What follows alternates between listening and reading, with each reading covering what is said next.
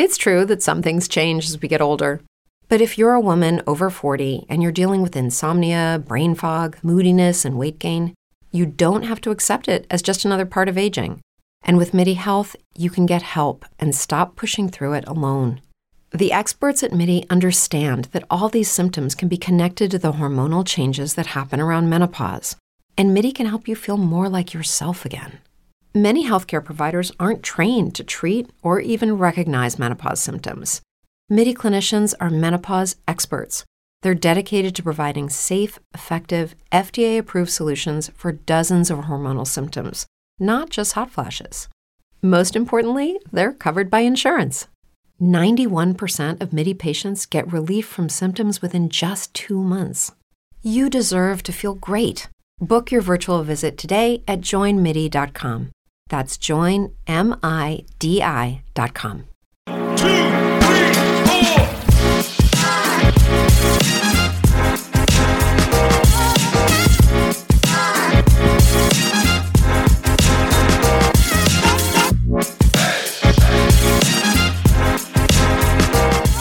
Benvenuti alla 35esima puntata stagionale, nonché ultima di 5311, un podcast sul ciclismo della famiglia Box to Box Media. Puntata safe che volevamo dedicare ai premi stagionali e in realtà parleremo di un ciclista che torna, un, un ciclista colombiano che torna al World Tour e non è Superman Lopez. Ciao Safe. Sì, è Nairo Quintana Ciao a tutti, eh, quindi abbiamo assegnato anche il comeback rider del 2024, non ci dobbiamo più pensare per un anno questa roba qua, non ci dobbiamo pensare. E, ultima puntata della stagione, interessante mm, anche perché me l'hai, me l'hai menata parecchio sul fatto che questa puntata poi rimane lì come l'ultima per quattro mesi, quindi mi sono preparato, dobbiamo fare una, una roba figa. Ecco una roba figa, fighissima. Eh, tra l'altro gli argomenti ci sono perché noi in settimana abbiamo aperto come l'anno scorso dei, dei sondaggi lungo la, il corso della settimana appena, appena trascorsa e tra l'altro mh, diciamo premi che vanno da alcuni abbastanza scontati ma altri mi sembra abbiano dato parecchio da parlare.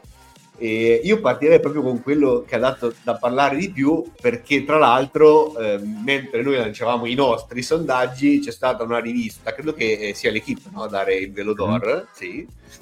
C'è stata una rivista, mm, non so se è più importante di noi, non credo, però che ha dato il suo di premio, il suo di premio eh, stagionale al miglior ciclista e l'ha dato a Jonas Vingegaard. Questa cosa ha fatto molto discutere. Noi Vingegaard comunque l'avevamo messo nel sondaggio, avevamo proposto chiaramente Van der Poel, Pogacar, Vingegaard e Roglic. Eh, vediamo, vediamo, quali sono stati i risultati del sondaggio safe e poi dopo Vai. diciamo la nostra. Quindi Beh. per chi ci sta seguendo live su Twitch o su YouTube li vede, però per chi ci ascolterà poi in settimana e nei prossimi quattro mesi eh, glieli, glieli, diciamo come sono, come sono andati. Per il nostro pubblico numeroso, quasi 150 voti, ha vinto Matthew Van Der Poel con 60, quasi 62% dei voti eh, c'è stato, credo, un voto anche per Primo Roglic, eh, secondo Tadej Pogacar con 23% e terzo Jonas Winger 14%. Tra l'altro, per chi ci sta vedendo, vede anche chi ho votato io ed è una votazione che probabilmente non piacerà ai nostri ascoltatori perché io ho votato Pogacar. Tu, tu chi hai votato e poi dopo ne parliamo.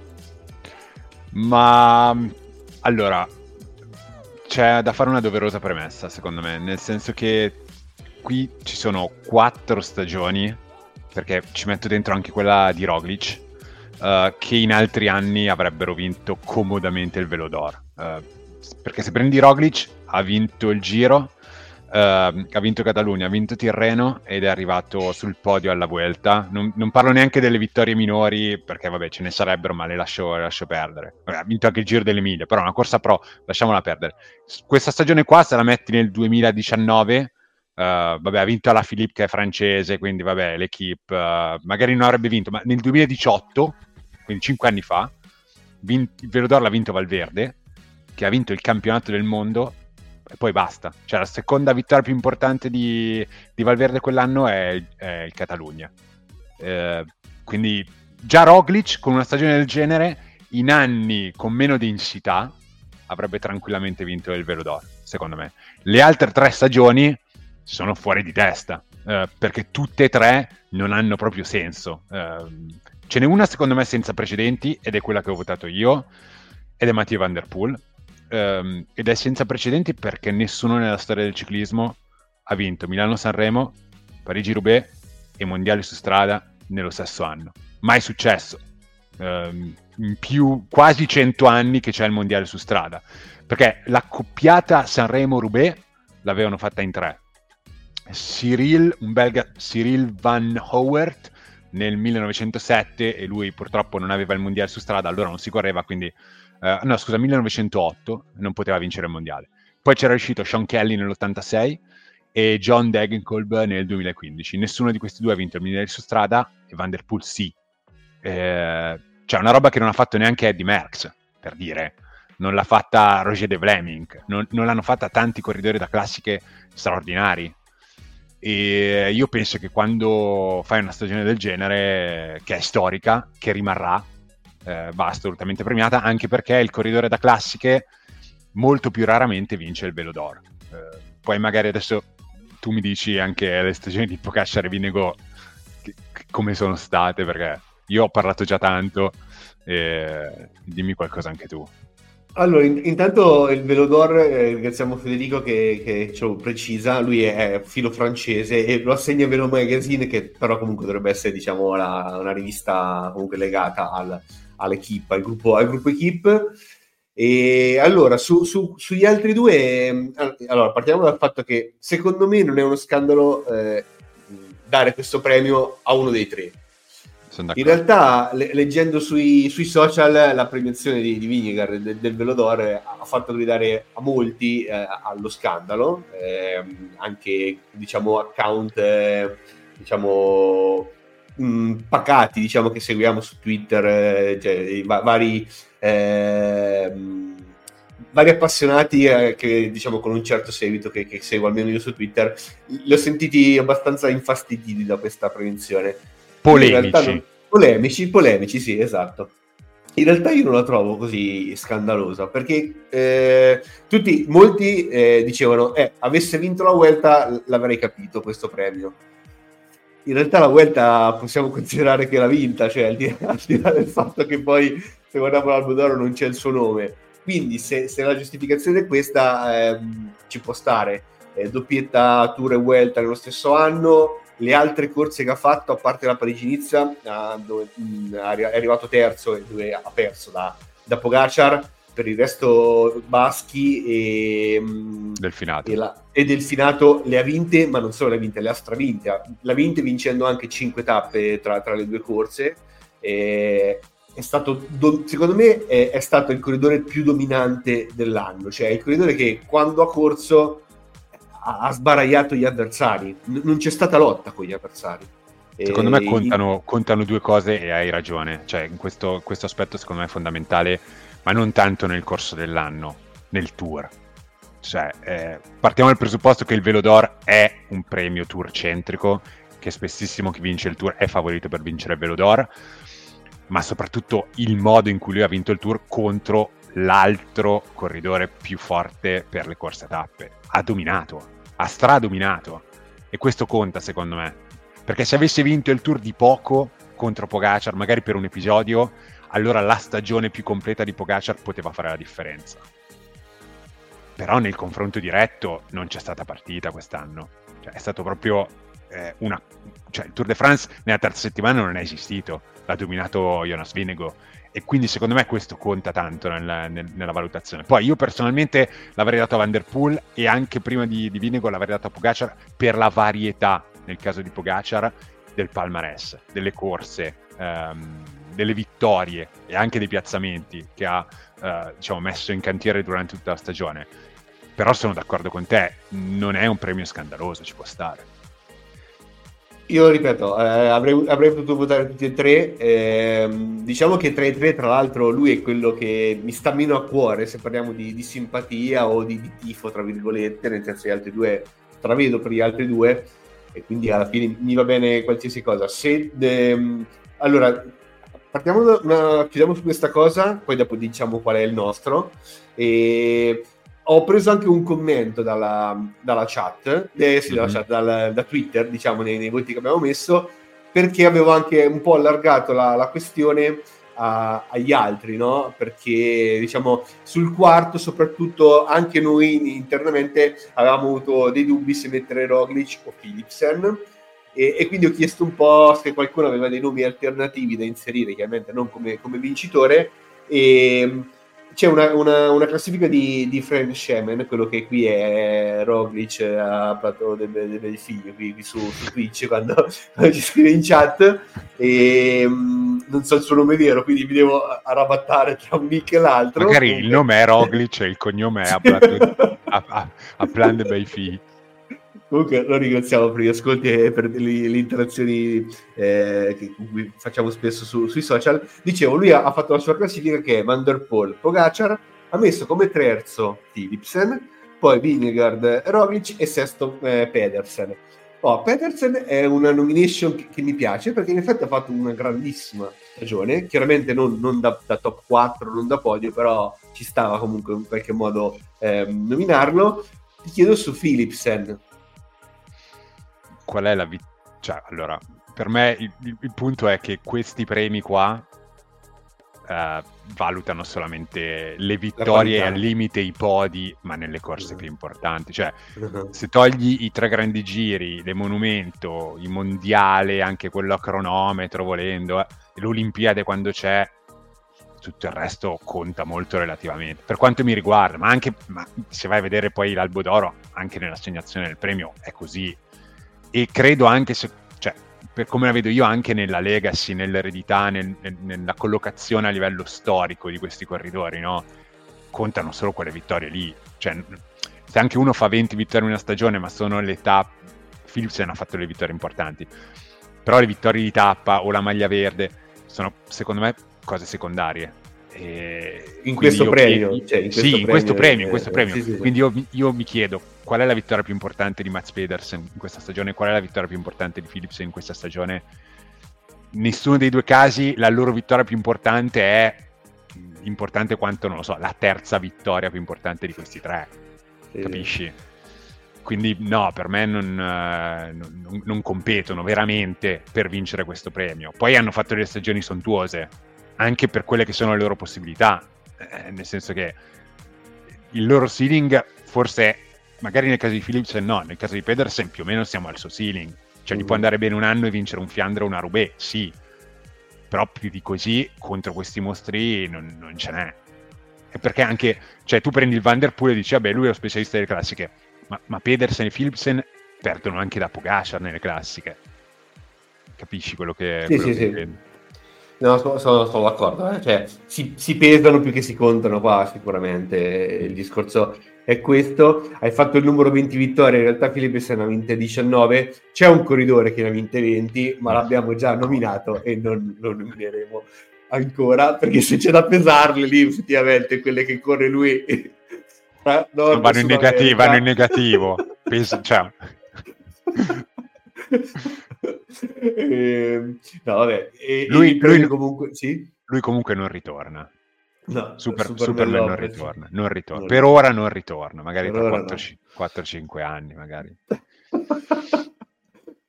Classe 1992 94 4, 94. 4. No, perché invece eh, Nairo che tornerà, come diciamo in apertura, è 90, eh, giusto per sottolineare il refrain della classe 1990. No, chiudiamo, dai, chiudiamo su questo premio Matthew Van Der Poel. Cioè, anche per me, è al di là che ho votato il danese eh, Matthew Van Der Poel. Poi andiamo avanti, andiamo con l'ordine con cui l'abbiamo, l'abbiamo pubblicati. Domenica abbiamo pubblicato il premio del miglior scalatore. Eh, la, premiaz- diciamo, la votazione ha visto eh, qui un, un plebiscito eh, perché Vingegaard ha preso il 94% dei voti, Pogacar il 5%, eh, Felix Gall credo nessuno l'abbia votato e Adam Yates credo abbia preso un voto. Chiaramente è, è polarizzante que- questa cosa perché se devi votare il primo mh, mm, gli altri spariscono, è sparito anche Pogacar. Sì.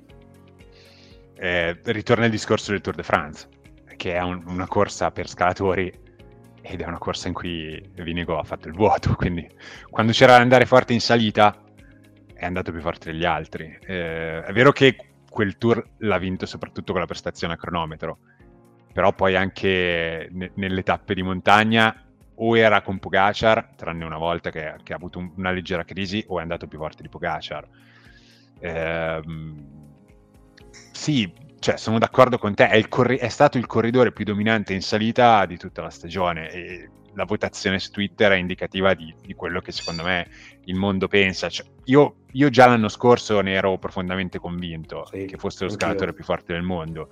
Quest'anno l'ha confermato e non ci sono grandi dubbi su questa. Cioè, alt- le altre nomination sono interessanti perché, nel senso, uno come Felix Gall è passato dall'essere uno dei tanti, uno che andava forte un giorno all'anno, a invece uno che nella terza settimana del tour può stare con i due o tre migliori del mondo ci sono state delle performance in salita di Felix Gall che fanno pensare se, se trova un po' di solidità, un po' di costanza durante la stagione, magari può anche andarsi a giocare una corsa sulle tre settimane con i migliori del mondo. Però al momento no. Eh, mh, anche Adam Yates è andato fortissimo in salita, però di fronte agli altri due, ma soprattutto di fronte al danese, scompare. In, in, Twitter hanno nominato anche Sepp Kust, di cui poi parleremo, quindi qua non l'abbiamo inserito anche per, per questo motivo, diciamo, anche perché vedete, il vincitore era abbastanza scontato e sì, andrei avanti, c'è su Vingegaard, come hai detto tu, eh, sono due anni, che è il miglior scalatore al mondo, e anche se cioè, il, il, secondo gli sta vicino, perché comunque bisogna dire che il Tour ha avuto dei leggeri passaggi a vuoto, ma ha resistito alla grande, penso a Puy de Dom ad esempio e altre tappe diciamo della seconda settimana e il secondo gli sta vicino, il terzo e quarto sono lontani anni luce, un, un po' come diciamo il discorso come è stato poi alla fine della classifica generale del Tour de France. Ma Quindi sai, sul, sì? sai sì, sì. alla Vuelta i, i primi tre erano tutti Jumbo è difficile poi fare una valutazione Vero. reale su, quelli, su, quali fossero i, i, valori in campo in salita. Roglic è un grandissimo scalatore, comunque il giro l'ha vinto sì. con, con, una cronoscalata. L'anno prossimo Roglic eh, fortunatamente correrà in una squadra diversa, quindi possiamo pesarlo perché farà sicuramente il tour e è verosimile che al tour ci siano sia Vinego che, che Pogacar e lì possiamo, possiamo, farci un'idea un po' più precisa sul, su qual è il valore di Roglic in salita contro questi due mostri, perché è un, è un po' di tempo che non li vediamo, no? Uh, Roglic contro questi due. Uh, per una ragione o per l'altra. Kuss è una, è una, bella nomination, comunque ha corso tutti e tre i grandi giri e in salita è sempre andato forte, ha vinto la Vuelta a sorpresa, e quindi come scalatore sicuramente è molto valido è ovvio che qui pesano anche eh, giochi tattici della Jumbo durante, durante la Vuelta, per cui non siamo sicuri che Kus valga gli altri due della Jumbo in salita a parità di condizioni. Su Twitter eh, mi sto ricordando una cosa, hanno nominato ah. anche Ciccone. Eh, no, nel senso no, non dai primi cinque E è, disco- è, troppo discontinuo per stare al livello di questi qua come per essere uno scalatore tra virgolette puro da poter inserire ne- nel top mondiale. Noi, noi, non ce l'abbiamo uno scalatore da inserire qua. No no ma Ciccone è lo scalatore italiano più forte in attesa esatto. di Pellizzari, Zana eccetera. Sono d'accordo che sia lo scalatore italiano più forte, però non basta vincere una maglia PUA per entrare nel novero degli scalatori più forti del mondo su giornata singola lui lo può anche essere, però come dici bene non ha la, la continuità. Quindi miglior scalatore sicuramente Jonas Vingegaard, miglior giovane anche qua sicuramente Joshua Tarling. Diciamo che questa è un... Allora, nel, nel, nel sondaggio avevamo messo Van Etvelt, Pellizzari, Gregoire, oltre a, a Tarling, no, cioè, avevamo pensato di metterne anche molti altri eh, diciamo da, dalla FDG abbiamo pescato Gregoire ma possiamo pescare anche Lenny Martinez. Abbiamo lasciato fuori il trio della DSM Olli, Pool e lo stesso Milesi. Eh, diciamo che la base di giovani ce n'è eh, Tarling ha stravinto questo sondaggio con l'82% dei voti secondo Gregoire col, col 12% e Tarling, il, il, fatto di Tarling è che magari mh, non l'abbiamo visto nelle corse in linea però un po' fuori, cioè, fuori dal nulla, tra virgolette, ha messo giù delle prestazioni a cronometro veramente pazzesche. Cioè, è andato a confrontarsi testa a testa con i migliori cronometri del mondo già adesso. Classe 2004. 4. 4 era, era, mm, sì, sì, sarebbe il suo primo anno da under 23, eh, quindi prosegue il trend di giovani che arrivano nel World Tour quando potrebbero ancora correre, anzi dovrebbero in molti casi correre tra gli under 23 e sono già dominanti. Tarlin ha battuto alla Crono de Nation a fine anno, ha battuto Remco, all'Europeo ha battuto Bisseger, Van Aert, Bier, eh, compagnia cantante, al Mondiale è andato molto vicino ai primi due che si erano preparati specificamente per l'obiettivo ed erano i due cronomen più forti del mondo, Remco e, e, e Ganna. E, ehm, è una stagione francamente stupefacente. C'è stata recentemente un'intervista di, di Dario Cioni, che è il suo coach, ex pro, eh, che parlava del, del, suo volume di allenamento e diceva che Terlin ha un volume molto basso, se confrontato con altri pro anche della stessa età, e che quindi secondo lui i margini di miglioramento sono esagerati. Non tanto a cronometro dove dice lui ha già naturalmente una posizione fantastica, tollera benissimo la fatica in, in una posizione che comunque è scomoda, il, sullo sforzo breve, relativamente breve, però fino allora comunque già molto performante, mentre su strada secondo lui ci sono dei margini di miglioramento veramente grossi e pianificano nei prossimi due o tre anni di aumentare tanto il volume di allenamento, quindi andare oltre le 20 ore a settimana e poi lì si vedrà che, che cosa succede, che cosa può essere Tarlin in futuro, perché sicuramente la possibilità che diventi corridore da classiche c'è, però conoscendo la storia Ineos, uh, se perde un po' di peso il, il, il vantaggio è stratosferico, quindi potrebbe anche diventare uno che si difende in salita e quindi volendo, fare, prendere la traiettoria di un Bradley, Bradley Wiggins, per esempio. Esatto, eh, cioè, diciamo che è uno di questi, corridori, di questi corridori qua che abbiamo nominato, oltre ad aver avuto, come ci diceva anche Barza su, su, X, su Twitter, forse è quello che ha avuto sicuramente, è quello che ha avuto i picchi più alti, eh, mentre magari un Gregoire è stato più costante nel, nel, nella, nella stagione eh, però di questi è quello che, a, a, oltre all'età, è quello che ti lascia proprio più voglia di, di, vederlo correre anche l'anno prossimo, nel senso per capire cosa può diventare, abbiamo visto veramente pochissimo, tra virgolette, e quindi c'è, c'è molta curiosità. Questo secondo me è quello che un po' ha anche spinto un po' di più questo voto verso, verso l'alto. La differenza principale secondo me è che Gregoire, Pellizzari, Van Etvelt, anche Poole, eccetera, non hanno mai battuto i migliori nella loro specialità. Eh. Cioè, Pula è un grandissimo scalatore, per esempio, anche Van Etvelt, anche Pellizzari, chiaramente. Però quando vincevano le corse, quando andavano forte, era perché diciamo, la competizione era giusta per la loro età. Ecco, dei corridori di secondo piano cresceranno e a un certo punto si misureranno con i migliori. Tarly nella sua specialità ha battuto quasi tutti i migliori al mondo, ha meno di vent'anni. E, e questo e anche... secondo me fa la differenza e anche come dicevi tu in condizioni in cui quello era l'obiettivo, cioè in una crono sì, in sì. mezzo a un giro magari, ok ci sono tante dinamiche che, che possono cambiare, europei, ma anche la crono delle nazioni eh, mondiali, Mondiale. cioè lì, lì, è proprio, cioè, è que- cioè, quello è l'obiettivo dell'anno, è lì che vai, dai, dai, tutto, non è che dici risparmi, magari è, no, cioè, la battuti proprio al loro massimo no? Nel, nello, nello sforzo, quindi assolutamente intrigante. E andrei oltre, intanto rispondo anche a Davide che ci ha scritto se, se vogliamo dare anche il premio Zubelde della stagione, lo daremo ma non verrebbe a, ri- a ritirarlo perché non, non vuole presentarsi, un, un Zubeldia non, non, vuole apparire. Quindi Nomina- nominarlo già è fargli un torto, quindi meglio non nominarlo. Andiamo invece su quelli che in realtà vengono nominati poco o comunque meno di quello che è il loro lavoro, ovvero i gregari. Eh, chiaramente eh, insomma, vado a pescare il, il sondaggio. Eh, qui un, c'era un favorito d'obbligo anche in questo caso perché, come dicevamo prima, eh, la stagione che ha fatto Sepkus è, è, incredibile perché ha corso tutti e tre grandi giri, tra l'altro l'ultimo l'ha anche vinto, motivo per cui eh, come potete vedere allo schermo, io non ho votato Sepp Kuss, che tra l'altro è uno dei miei corridori preferiti, proprio perché non è stato gregario fino in fondo, perché una corta l'ha fatta da capitano in qualche modo e quindi veniva declassato, quindi non, è, è uscito, partecipare. È uscito dal personaggio. allora, le, le, le, le, nostre nomination erano Sepp Kuss, Adam Yates, Ilan Van Wilder e Chris Harper. Eh, ha vinto con il 65% dei voti, Adam Yates 22% e Van Wilder e Harper 6% entrambi, anche qui un centinaio di voti. Eh, io ho votato Chris Harper perché tra questi, secondo me, è, quel, è, è il gregario puro, cioè è il corridore che in nessun'altra corsa dell'anno ha corso per un piazzamento, per portarsi avanti. Ha fatto un finale di stagione veramente, veramente da top, anche se un po' sotto traccia, diciamo, uh, però è stato uno dei, dei, corridori che da questo punto di vista ha lavorato meglio per il, capitano o della stagione.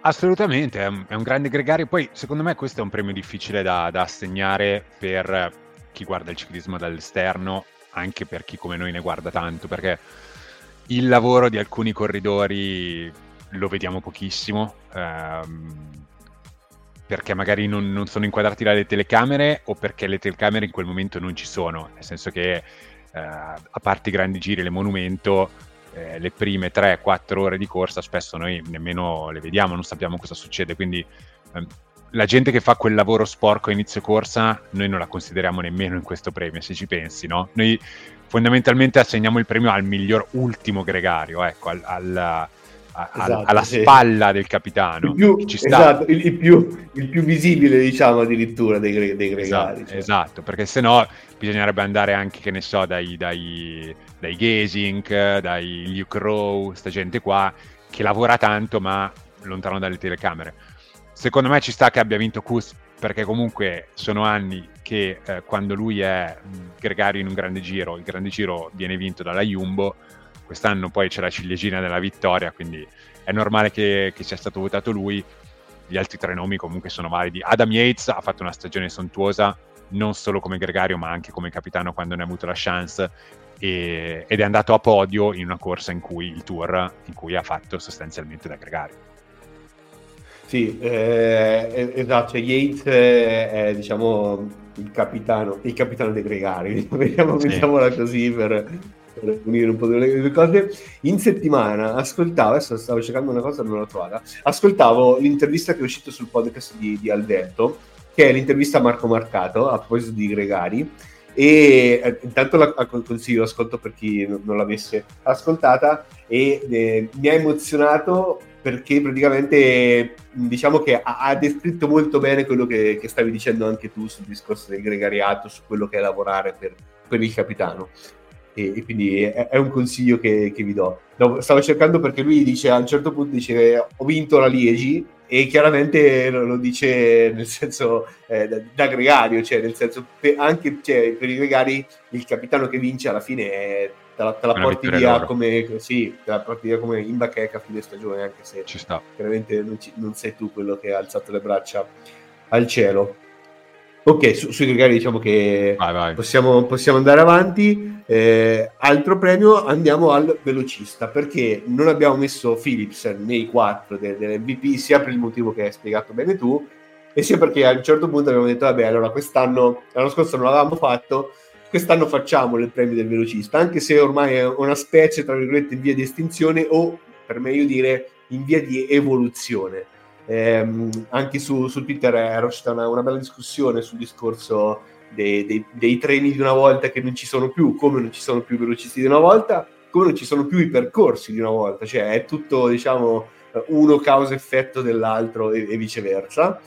E in questo premio chiaramente abbiamo, abbiamo inserito Philipsen, adesso vado a recuperare eh, tutti gli altri che avevamo messo, avevamo messo Deli, avevamo messo Koi, eh, Koi e, e Caden Groves. Eh, anche qua eh, vittoria schiacciante di Asper Philipsen con le sue 19 vittorie stagionali. Secondo Arno Deli eh, con 10% dei voti, eh, Philipsen con quasi il 90% e poi il resto sono divisi Groves e l'olandese. Eh, poco da dire. Poco da dire anche perché diciamo, non si sono confrontati tanto spesso l'uno con l'altro questi quattro. Gross perché è compagno di Philipsen, Koi perché le corse più importanti tendenzialmente non le fa, dato che Jumbo ha altri obiettivi, altri pensieri. Ed è lì uguale, um, ha corso ancora, anche quest'anno ha corso molto poco nel World Tour, quindi aspettiamo l'anno prossimo per vederlo uh, misurarsi con un calendario più, più difficile di lì per quello che si è visto quest'anno direi che tra tutti è quello meno velocista, nel senso che forse ha bisogno di un percorso e di un arrivo direi anche un po' più tosto per fare veramente la differenza, cioè, cioè lo vedo più verso ehm, tipologia Mats Pedersen, ecco, può anche vincere una volata al tour però secondo me servono delle condizioni particolari, a meno che non diventi molto più forte uh, anche nello sprint piatto. Quindi uh, tra gli altri ti direi che sono curioso di vedere Koi misurarsi con gli sprint ad alto livello, perché secondo me la velocità pura potrebbe anche essere la più alta in assoluto uh, nel circuito, e, perché appunto non l'abbiamo mai visto. Eh, questo è ovvio che è molto giovane, però Uh, secondo me lui scalpita, l'anno prossimo dovrebbe fare il giro e lo vediamo finalmente in una corsa di alto livello. Quello che secondo me gli compete, ecco. Diciamo che la partenza di Roglic dalla Jumbo eh, ha liberato forse più, più Koi che, che Kus, tra virgolette, nel senso almeno hanno un, un, grande giro in cui non si devono presentare per forza con uno che vuole tutta la squadra per sé e quindi c'è la possibilità di portare un velocista, quindi certo. sono, sono, c'è, c'è la possibilità di vederlo in un, un grande giro, lui ed Elì. Cioè, secondo me loro due sono due corridori diversi, però fino a questo punto hanno avuto un calendario e un percorso simile, nel senso che sono stati molto preservati dalle corse World Tour per un motivo o per un altro, però sono, forse sono ancora meglio di quello che, che, abbiamo visto finora, quindi c'è interesse di vederli su corse più difficili. Sì. Tra l'altro, tutti e due all'europeo quest'anno hanno fatto una cosa che tra virgolette non pensavamo potessero fare, cioè su quella bordata sul, sull'ultimo strappo erano tutti e due lì eh, e quindi cioè, c'è, c'è, molta curiosità sono, sono, sì. sono, d'accordo quindi comunque il premio vincitore miglior velocista dell'anno chiaramente è sì. Jasper P- Philipsen andiamo sul premio del Chronoman e qua secondo me c'è adesso non mi ricordo come erano andati i voti adesso li prendo però eh, c'era equilibrio c'era, c'era, c'era equilibrio, no? c'era equilibrio avevamo sì, messo Tarling, Ganna e Venepol e Kung e Venepool che finora non avevamo mai nominato in questi premi e c'è anche un altro corridore che non abbiamo mai nominato e forse non nomineremo ma nomino adesso che è Van Aert che sono un po' i due diciamo mh, mm, che sono rimasti un po' più sotto rispetto alle attese poi eh, per Venepool è abbastanza relativo un po' più sotto. Comunque dai, siamo, siamo sul crono tanto che peschi voti. Beh, Van Aert non abbiamo neanche menzionato e, e, ci sta perché secondo me a Crono quest'anno è andato più piano di altre volte. E, Kung, an- forse anche lui è andato un po' più piano, poi ha avuto un incidente bruttino nel, nella crono dell'europeo, fortunatamente non dovrebbero esserci conseguenze molto pesanti.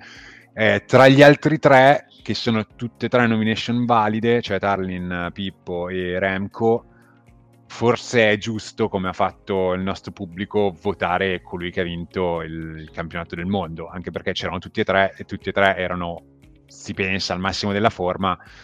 Ha vinto Remco, che tra l'altro aveva già vinto una crono al giro, anzi due crono, però una in particolare, quella di apertura, eh, diciamo, infliggendo dei distacchi pesanti anche a Pippo. Eh, direi che sono anch'io dalla parte di Remco in questo premio. Esatto, il pubblico ha dato il 48% a Remco, 27% a Pippo, 22% a Tarling e 1% a Stefan Kung, che ha preso un paio di voti, credo, visto il numero dei, dei votanti totali. E sono d'accordo, tra l'altro io ho votato Remco per quello che dici tu e perché poi dopo sono andato a vedere i sconti diretti, eh, la, la, crono diciamo è 2-1 per, per Remco mi sembra, però cioè, Remco ha vinto la crono d'apertura che dà la maglia e pr- probabilmente era un mondiale per, per, per, per Gunn, nel senso sì. per la maglia, è un'occasione d'oro, eh, ha vinto il mondiale stesso e anche nella crono che poi è stata l'ultima tappa che ha corso al Giro d'Italia con, eh, con il Covid, lì Gunn non c'era già più, anche lui eh, era già uscito a causa Covid, però è stata una crono equilibratissima e comunque l'ha vinta da, da ammalato. Mm-hmm. Cioè, cioè, cosa, cosa io vuoi dire? Comunque sì premio miglior cronoman a, a Remco e Venepool poi ne mancano ancora quattro andiamo con il premio rivelazione dell'anno il premio rivelazione dell'anno in cui avevamo messo Felix Gall, Jonathan Milan, Sepp Kuss e Ben Lee diciamo safe che è un premio eh, abbastanza in cui può entrare di tutto cioè... sì. sì, nel senso che ovviamente non è un, un premio per i i giovani, giovanissimi, non, non per Esatto. i rookie. eh. Cioè non ci mettiamo i rookie perché i rookie hanno un premio, un premio loro, i neopro hanno un premio loro, ci mettiamo corridori che fanno molto di più di quello che avevano fatto intravedere finora in stagione o che ci hanno particolarmente sorpreso. In questo senso le quattro nomination sono un po' diverse, nel senso che Esatto. Kus sapevamo fosse uno dei migliori scalatori del mondo, però vincere un grande giro è eh, molto diverso dal semplicemente fare il gregario. Milan aveva lasciato qualche lampo di essere già pronto come velocista, ma vincere una tappa al giro e vincere a maglia ciclamino è tutt'altra pasta. Secondo me però è più un premio tra gli altri due, nel senso che sia Gall sia Healy avevano già corso tra i pro, sono entrambi giovani, ma non così giovani ormai per gli standard attuali del ciclismo mondiale eh, e non si pensava assolutamente che potessero diventare uno Healy tra i migliori corridori per le corse vallonate del mondo e l'altro uno scalatore che appunto nella terza settimana del tour sta con i Vinego e i Pogacar. Eh, tra i due io penso di aver votato Healy, però sono abbastanza equidistante, ecco, cioè mi, mi vanno bene entrambe le, le nomination. Allora, tra l'altro ho, ho fatto caso adesso che questo sondaggio è ancora aperto. Si vede che quando le aprivo e facevo i conti con le dita mi sono perso un'ora e quindi l'ho fatto durare un'ora in più.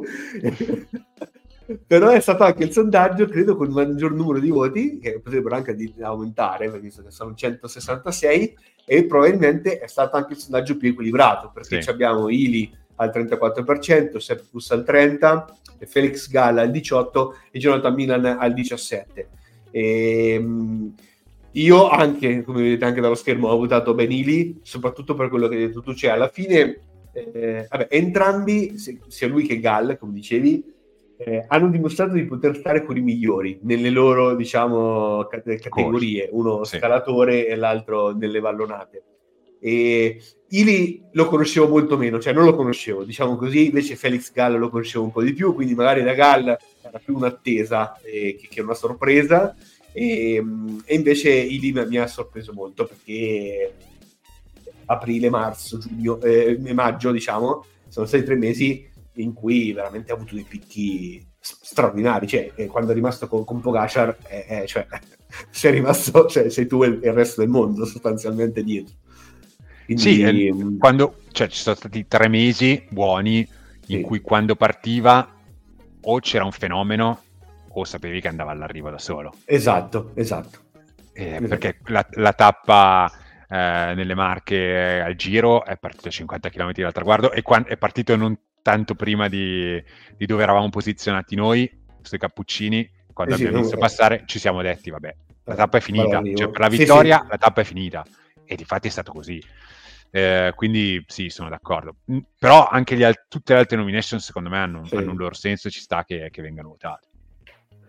Diciamo che il nostro premio va a Benili, dai. diamolo- Sì, E sì. l'altro premio che abbiamo aperto qui, eravamo a mercoledì quando aprivamo i sondaggi, era quello invece del, ehm, del Comeback Player of the Year. Anche qui è un premio in cui ci potrebbe entrare un po' di tutto, è simile al premio sorpresa ma non è uguale e, e ce lo spieghi tu, Safe, perché io non saprei spiegarlo. Diciamo che anche ne- nelle, nelle leghe professionistiche dove esiste questo premio, secondo me i criteri sono mo- molto vaghi, ecco, è è più una roba a sentimento. Eh, direi che sono tutti corridori che venivano da periodi o anche semplicemente una stagione complicata per via di infortuni, per via di magari declino fisico legato all'età, per via di incomprensioni con squadra, eccetera, eccetera. E, mm, secondo me è un premio che eh, va- andrebbe dato, poi ce lo, ce lo- ce lo siamo inventati noi nel ciclismo, quindi decidiamo un po' noi a chi darlo. Eh, no, però è, è un, è un premio che ha senso dare a un corridore che veniva da una stagione molto difficile e su cui c'erano dei dubbi andando avanti. Ehm, e quindi personalmente, allora, allora la- il, il Twitter ha votato Roglic come vincitore di questo premio con quasi il 50%.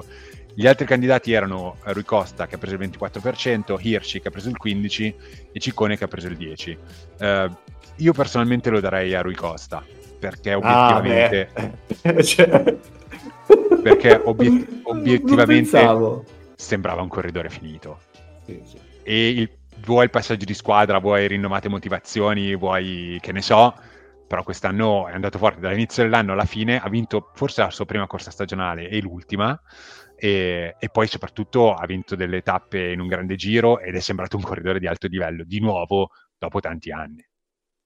No, beh, a, pa- a, parte le mie risate in sottofondo che cercavano di distrarti perché è un tuo feticcio, però ci, ci, sta la grande. Tra l'altro, in un anno in cui l'Intermarché forse non ha overperformato come l'anno mm. scorso, cioè stato, forse lui è stato quello che ha più overperformato rispetto ha reso molto di più mh, rispetto all'atteso in confronto ai compagni che alla fine mh, diciamo si sono un po' stabilizzati su, su livello medio-alto, però comunque non, non, da grandissimi picchi.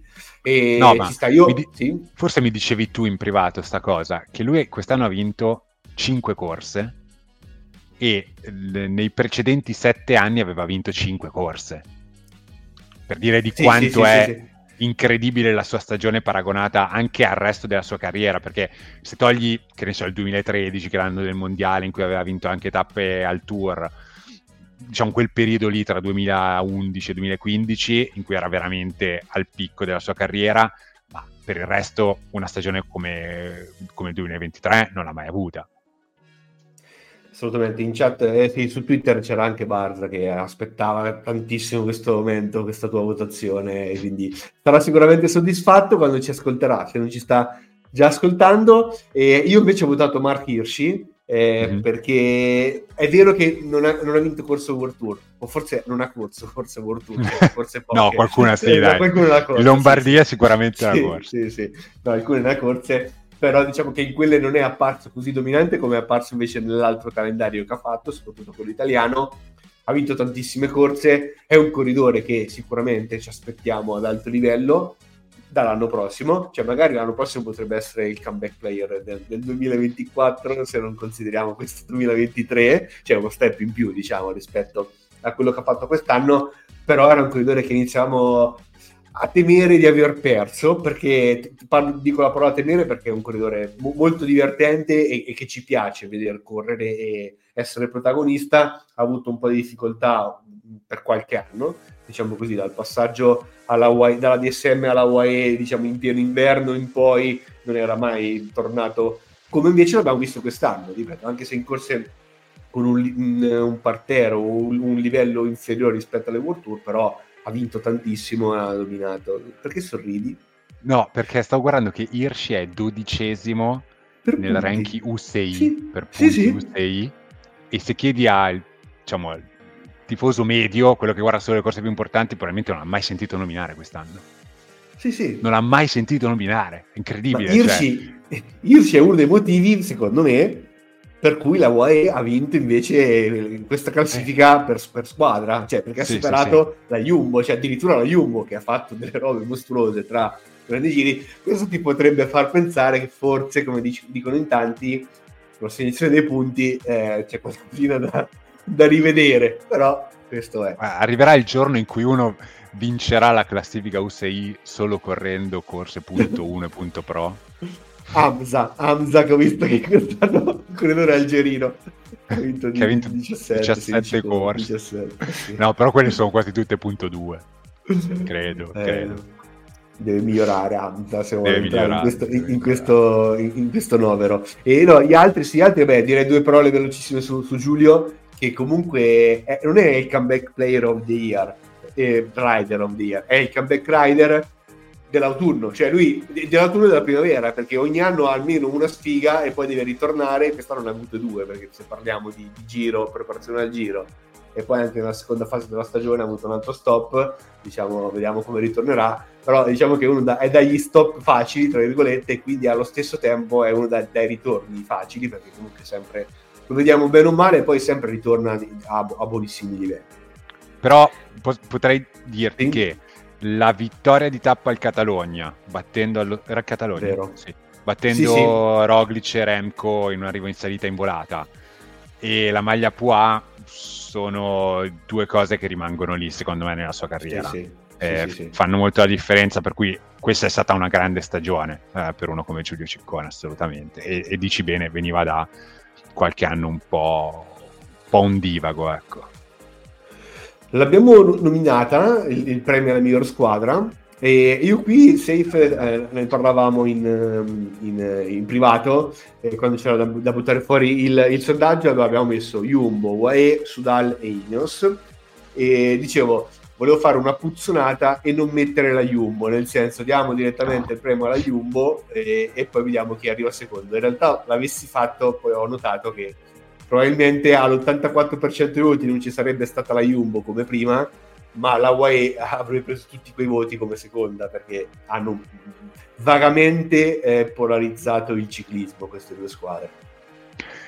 Anche, sì, e ti direi era stato difficile scegliere altre due squadre. Eh, alla fine abbiamo messo forse quelle che sono più in alto appunto nel ranking esatto. UCI, Sudal, Quickstep e Ineos.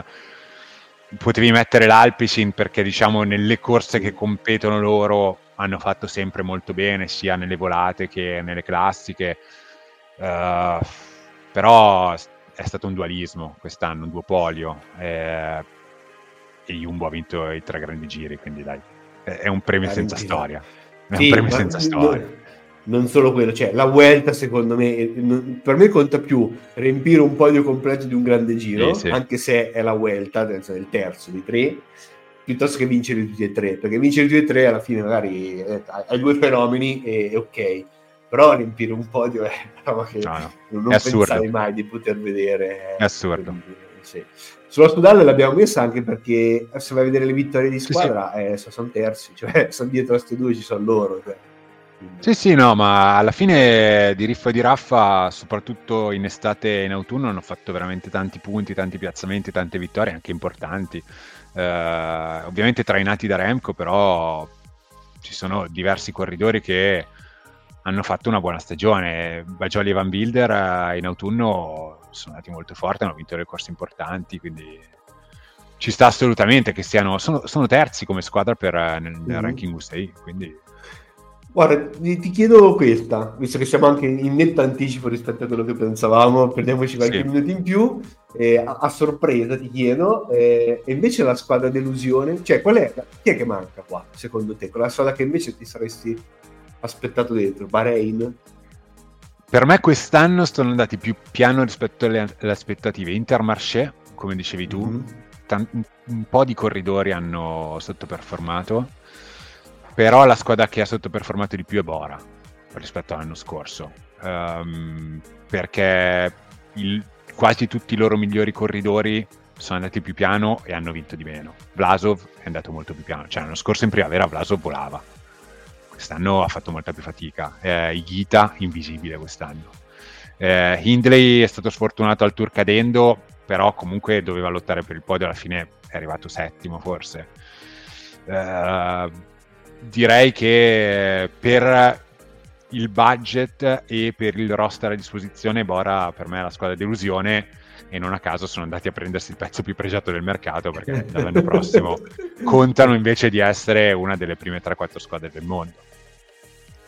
Vero, vero, vero, vero. E vabbè, andiamo con l'ultimo premio. Abbiamo iniziato forse con quello che dava più da discutere, cioè il premio di, di, di migliore dell'anno e finiamo con uno che lo stesso lascia aperte tantissime, tantissime risposte valide per mm. me.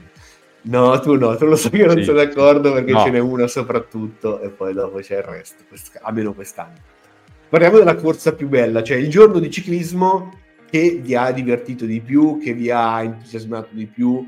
Ehm, diciamo che non possiamo lamentarci, ormai da qualche anno, se dovessimo fare questo sondaggio a fine anno, eh, al di là che poi magari c'è, c'è, la gemma rispetto alle altre, però il ciclismo è sicuramente uno sport eh, divertente, è uno sport che sicuramente quando si scontrano soprattutto i, i big, i super big, ha, ha, sempre mostrato grandissime corse, raramente ha deluso in questi, in questi ultimi anni avevamo proposto il mondiale di Glasgow, la crono del tour vinta da um, Vingegaard, il Fiandre e la Roubaix, che ci sono di default in questo sondaggio, ma eh, non ci sono solo perché erano di default quest'anno. I, i nostri ascoltatori, eh, i nostri eh, follower su X hanno votato Glasgow per il 53% dei voti, eh, secondo il Fiandre col 27%, poi Roubaix all'11% e la crono del tour all'8%. Safe tu lo so, eh, di, diccelo però. Forse soffro anche eh, di recency bias perché è, è l'ultima tra queste, tra queste, corse che ho visto. Ed è, ed è la corsa non, che è durata di più per te. Non, cioè, è, non, è solo, non, è stato un giorno di corsa, è stata un'intera esatto. vacanza di corsa. Forse anche, anche, il fatto di essere in vacanza e di, di potermela godere così, senza altri pensieri. Però, però Glasgow per me è una delle corse più belle della mia vita, non di quest'anno. Cioè, ne, penso che nel, nella mia memoria resterà un po' come, che ne so, la Rubé di Ayman o la Gen Vevel Game di Paolini, cioè quelle corse iconiche per, per, tante ragioni, cioè la caduta di Van Der Poel, il meteo, sì, no, piove, non piove, gli attacchi di squadra della Danimarca, dell'Italia, cioè il crederci anche al, al, possibile vincitore italiano con Bettiol che se ne va e resta fuori per due, G, due tre giri. E, e dietro non, non, è detto che si organizzino, quindi boh, ci sono tutti gli elementi che mi fanno piacere a una corsa di ciclismo e quindi per me è nettamente Glasgow, nonostante la crono del tour sia un momento storico per il ciclismo, perché abbiamo detto è uno dei distacchi per chilometro eh, più consistenti ne- nella storia delle, del, delle, cronometro, nonostante il Fiandre sia stata pazzesca come corsa con Pogacar che va sul terreno di tutti i migliori corridori da, da, da Paveli, distrugge, nonostante la Roubaix sia la Roubaix, però, però per me è Glasgow. Allora, ed è dura, è dura. Diciamo che la crono, ehm, tra virgolette, è meno, è meno sc- televisiva, meno scenografica di una corsa in linea. Sì. E, e, soprattutto qua io pensavo più alla, al pathos, alla, alla, bellezza di vedere una corsa. Ecco, la crono è stata dominata, è una roba che resta negli annali del ciclismo sicuramente, però mi, mi, mi trasmette meno emozione di una, di una, corsa in linea. Quindi diciamo che da questo punto di vista sono due bellezze diverse e l'avrei messa in secondo piano rispetto a Glasgow.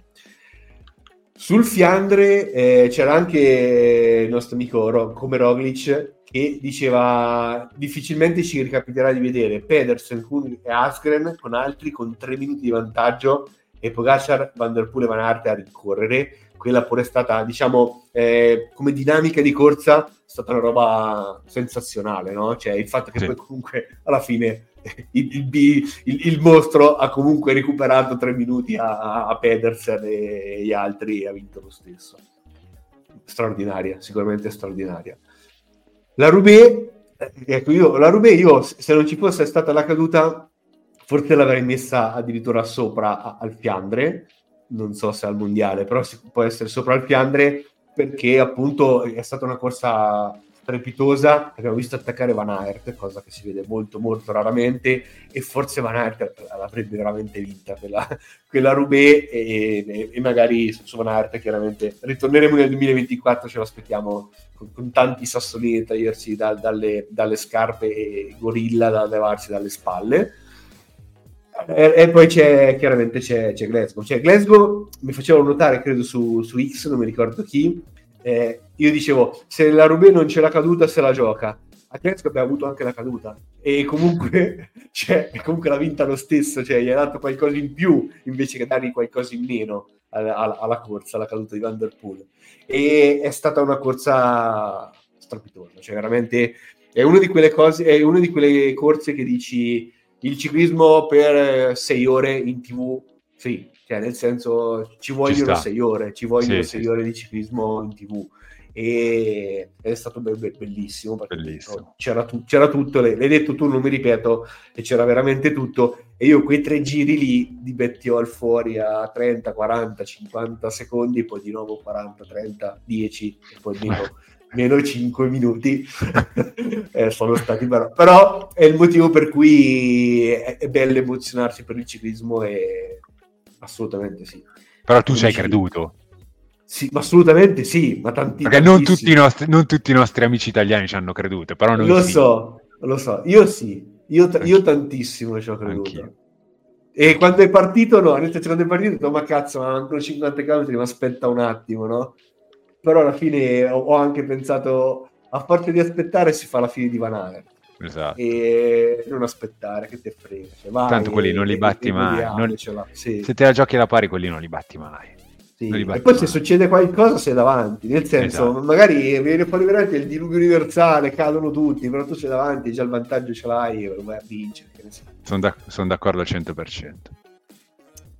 Quindi sì, cioè, Glasgow è Beh. una corsa che magari nel 2030, quando faremo la eh, ottava edizione di 53-11, non so, nona, e faremo le migliori corse del, del, del decennio 2020-2030, Glasgow ce lo ricorderemo. Non so se sarà prima perché non posso prevedere il futuro, ma sicuramente ce lo ricorderemo. Le, le altre, cioè, il, il, discorso è che il Fiandra Roubaix tutti gli anni pensi questo è stato il Fiandre o la Roubaix più bella dell'anno, quasi, del, di sempre, quasi. Eh, questo mondiale qua boh, è, c'è, c'è, c'è tutto, eh, sì. ha avuto tutto e è, è, la nostra corsa più bella dell'anno. Purtroppo non eravamo là, anche se tu eri lì vicino, però Stai vicino fino a un certo Vabbè, punto. Però... Più di me, più di me. Più di te. sì, sì. Ma visto che abbiamo 5 minuti, sì? vogliamo dire qualcosa sulla, sul percorso del tour che è uscito questa Va settimana? Bene. Tu, tu l'hai visto più di me, io ho avuto mh, poco cioè, mi, mi si è incastrato tra varie cose e non l'ho vivisezionato molto. Io sono inaspettatamente entusiasta per questo percorso. E questo però è un campanello d'allarme, mettiamolo così. Eh, sì, vero, però vabbè, la gran parte dell'entusiasmo deriva dalla partenza in Italia, che quindi vuol dire che potremo vedere perlomeno tre tappe del tour in maniera abbastanza comoda, la più bella è la quarta e purtroppo è di martedì, però... Mm, non lo so, non lo so se è la più bella è la quarta, vediamo, vediamo. E, e poi comunque la quarta sc- sconfina già in Francia, bisognerebbe andare sul Galibier, che tra l'altro... Eh, Galibier, sì, sì. Galibier così presto non è affatto male. E, però comunque partenza dall'Italia e tra l'altro vedevo che qualcuno voleva su Telegram voleva organizzare il meeting 5311 il sì. weekend 5311 possiamo provarci e, um, poi abbiamo detto Galibia la quarta tappa, che non è una tappa durissima, però potrebbe già fare delle differenze. Una crono interessante il venerdì della prima settimana in Borgogna e eh, strade bianche eh, la domenica della prima settimana. Tra l'altro, strade bianche francesi, cioè, st- potrebbe essere veramente un grande casino. Poi abbiamo i Pirenei. C'è chi si è lamentato, eh? C'è chi si è lamentato. Sì si lamenta C'è spesso chi... questo che si è lamentato, però vabbè, cioè, è, è, un, è, un, discorso che Remco fa, fa da, da, sempre, quindi diciamo che è coerente con quello che propone, è una cosa che ha sempre però, ha sostenuto. Però sì. adesso cioè, ha detto anche se siamo tutti al top, io non credo di avere molte chance di battere Pogacar e Vinego, però al tour ci devi andare Remco, cioè, mi dispiace, sì, quest'anno sì, ci devi andare, ma cioè, l'anno prossimo ma anche perché, andare. anche a prendere mazzate, ma ci devi andare. Sì ma perché, perché strade bianche le trovi anche al giro, quindi comunque eh, adesso è venuto fuori il discorso del Febbre che vuole farli fare giro e tour, non lo so. Comunque sono d'accordo con te, cioè io quest'anno in generale, cioè adesso per questo momento, tra virgolette, preferirei che non venga al, al giro, ma faccia il, cioè, il tour deve fare. Poi se vuoi venire anche al giro, sono contento perché lo vedo anche al giro, però il tour lo deve fare. Sì.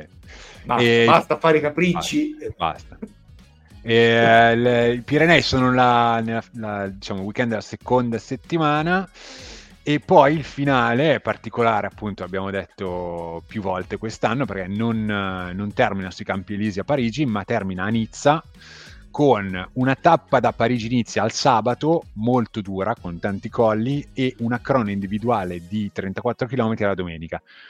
Se queste tappe fossero state invertite non dico che era il, il percorso perfetto con, non, non l'ho menzionato, però il ritorno della Bonnet eh, di Isola 2000 eh, qualche giorno prima, però ci andavamo vicino. È, è, evidente che la crono l'ultimo giorno è sempre un grande rischio perché dipende tanto dalla classifica, però comunque io mi accontento.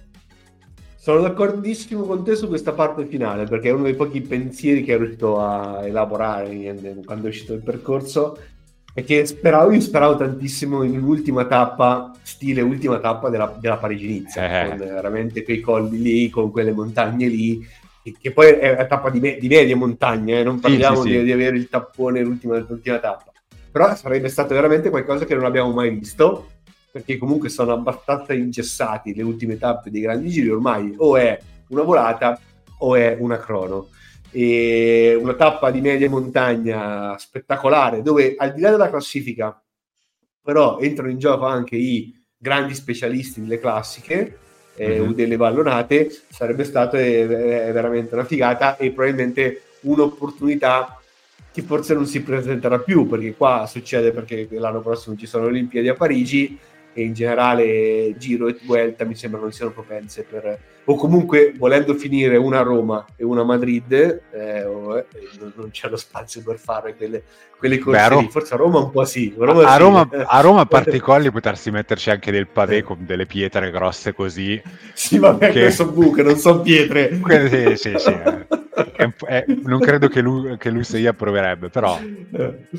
E, e quindi cioè, lo, lo, sognavo diciamo un finale qui hanno messo una crono e quindi sono un po' diciamo, omologati a quello che sì. è questa, questa visione. E, vabbè, va bene uguale, eh, nel senso in generale sì, è sì, un bel percorso e, e, ce lo godremo. Tra l'altro sulle Alpi ci vanno all'inizio, ci ritornano alla fine, quindi per, chi è in quelle zone là, eh, le Alpi, diciamo Piemonte, Val d'Aosta, Liguria, ce l'avrà vicino più volte durante, durante il percorso. Vero. Bello così. Va bene. E dai, eh, Abbiamo finito, abbiamo finito anche per quest'anno addirittura, quindi ci risentiremo credo verso febbraio, fine febbraio, come, come gli ultimi anni abbiamo iniziato verso quelle date lì. Se vi piace 5311, ricordiamo, mettete il segui, mettete la valutazione su Spotify o Apple Podcast o dove altro seguite i vostri podcast, che comunque ci, ci aiuta a restare visibili. E vi ricordiamo comunque di seguire tutti gli altri podcast della esatto. Galaxia, Galassia V2B, che comunque andranno avanti ovviamente, o, o, sono appena cominciati, come nel caso dei podcast di, di basket per esempio, e andranno avanti per, per, tutto l'inverno. E appunto noi ci rivediamo a febbraio con uh, le prime puntate della nuova stagione 5311 Vediamo se riusciamo a fare ancora altre interviste. Noi abbiamo dei, dei corridori nel nostro listino da, da, voler contattare, dei giovani. Tra l'altro, più piccolo retroscena, mettiamola così, lo diciamo, lo sveliamo, un piccolo retroscena. Dovevamo anche intervistare Pellizzari eh, nel, in fase di stagione, purtroppo non ci siamo riusciti, però è un nome che assolutamente vogliamo sentire nel, sì. diciamo, nel, nella prossima stagione. Eh, saranno sempre interviste quando riusciremo a farle dedicate sicuramente al, al, mondo giovanile del ciclismo italiano che ha tanto bisogno di, di, di, di nuovi, nuove facce, di nuovi corridori, e, perché eh, il ciclismo piace, Safe, possiamo dirlo perché quest, quest'anno abbiamo riscontrato anche un, un innalzamento di, gente che ci ascolta, un numero sì, di sono aumentati tanto, di interesse, e, e, quindi speriamo ci sia anche un italiano che possa in qualche modo anche trascinare, farci sobbalzare, trascinare, perché quei tre giri di Betty Hall vogliamo riviverli ancora e ancora, magari fino all'arrivo la prossima sì. Va bene, dai. Eh, buon inverno con tutti i podcast, come diceva Seifi, della famiglia Box to Box Media e noi ci risentiamo con il ciclismo l'anno prossimo. Ciao a tutti.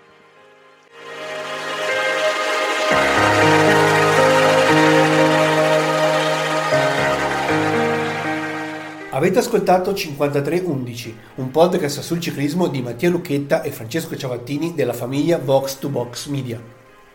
Nella bio dei nostri profili Twitter o Instagram, handle name 53x11 podcast, trovate il link tree con tutti i riferimenti per partecipare alla nostra comunità, compreso canale Telegram e merchandising su Amazon.